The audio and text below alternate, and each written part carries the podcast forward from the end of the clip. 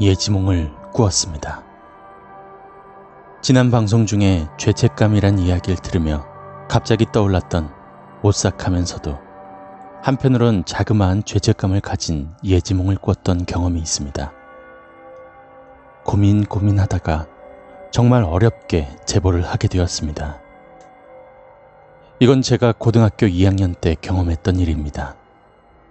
평소와 다를 바 없이 학교에 다녀오고 미술학원에도 다녀오고 집에 들어와 잠이 안 와 새벽 1시 아니면 2시까지 버티다 잠을 청했습니다.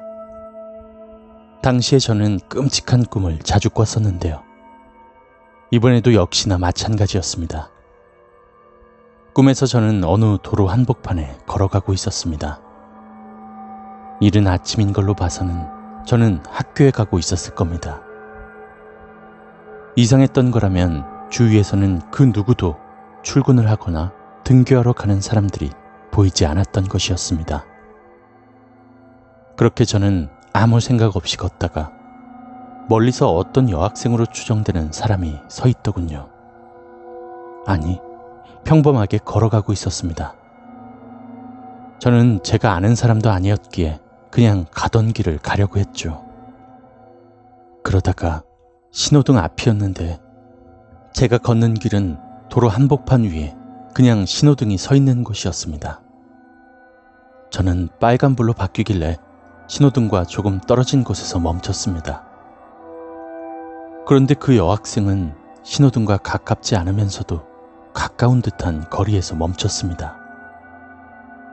무언가 불길한 예감이 들었지만 착각이겠지 하며 신호가 바뀔 때까지 기다렸는데 어디선가 자동차 경적 소리가 크게 들려왔습니다. 어디서 나는 소리지 하며 주위를 돌아보았는데 정말로 순식간에 일어났습니다. 제 눈앞에서 커다란 트럭이 그 여학생 쪽으로 달려와 사과를 뭉개는 듯 박았었습니다.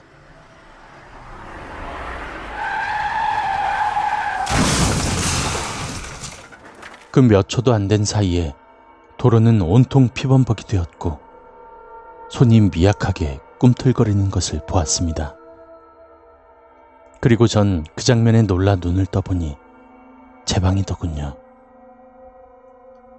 이번에도 어김없이 끔찍한 꿈을 꾸었구나 하며 한 달이 지났습니다.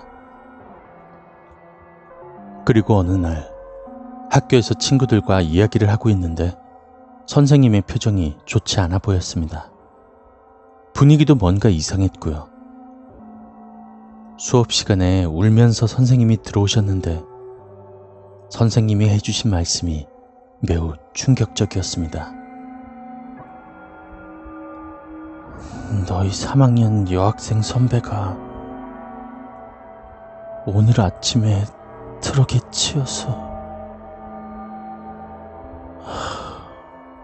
어쩌면 좋네. 저희 학교 선배가 제가 꾸었던 꿈속이랑 똑같이 트럭에 치여 사망한 것이었습니다. 그 이야기를 듣자 저는 바로 한 달 전에 꿨던 꿈이 생각났고 온몸에 왠지 모를 오싹함이 들었습니다. 저는 저와 안면도 없었던 저희 학교 선배가 죽는 순간의 꿈을 미리 꿈에서 보았던 것이었습니다. 불과 며칠 전까지만 해도 즐겁게 웃으며 지냈을 학교 선배가 이 이야기를 들은 제 친구들도 오싹해 하더군요. 제가 왜 이런 꿈을 꾸게 되었는지 모르겠지만 한순간의 기회를 제가 놓쳐버린 것 같았습니다. 그리고 저는 그 꿈속의 기억들을 생생히 기억하고 그저 마음 한구석의 죄책감을 그대로 감추며 살고 있습니다.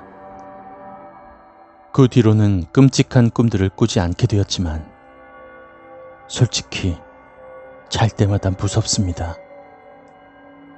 또다시 이런 예지몽을 꾸게 될지 다시는 이런 꿈을 꾸기도 싫습니다.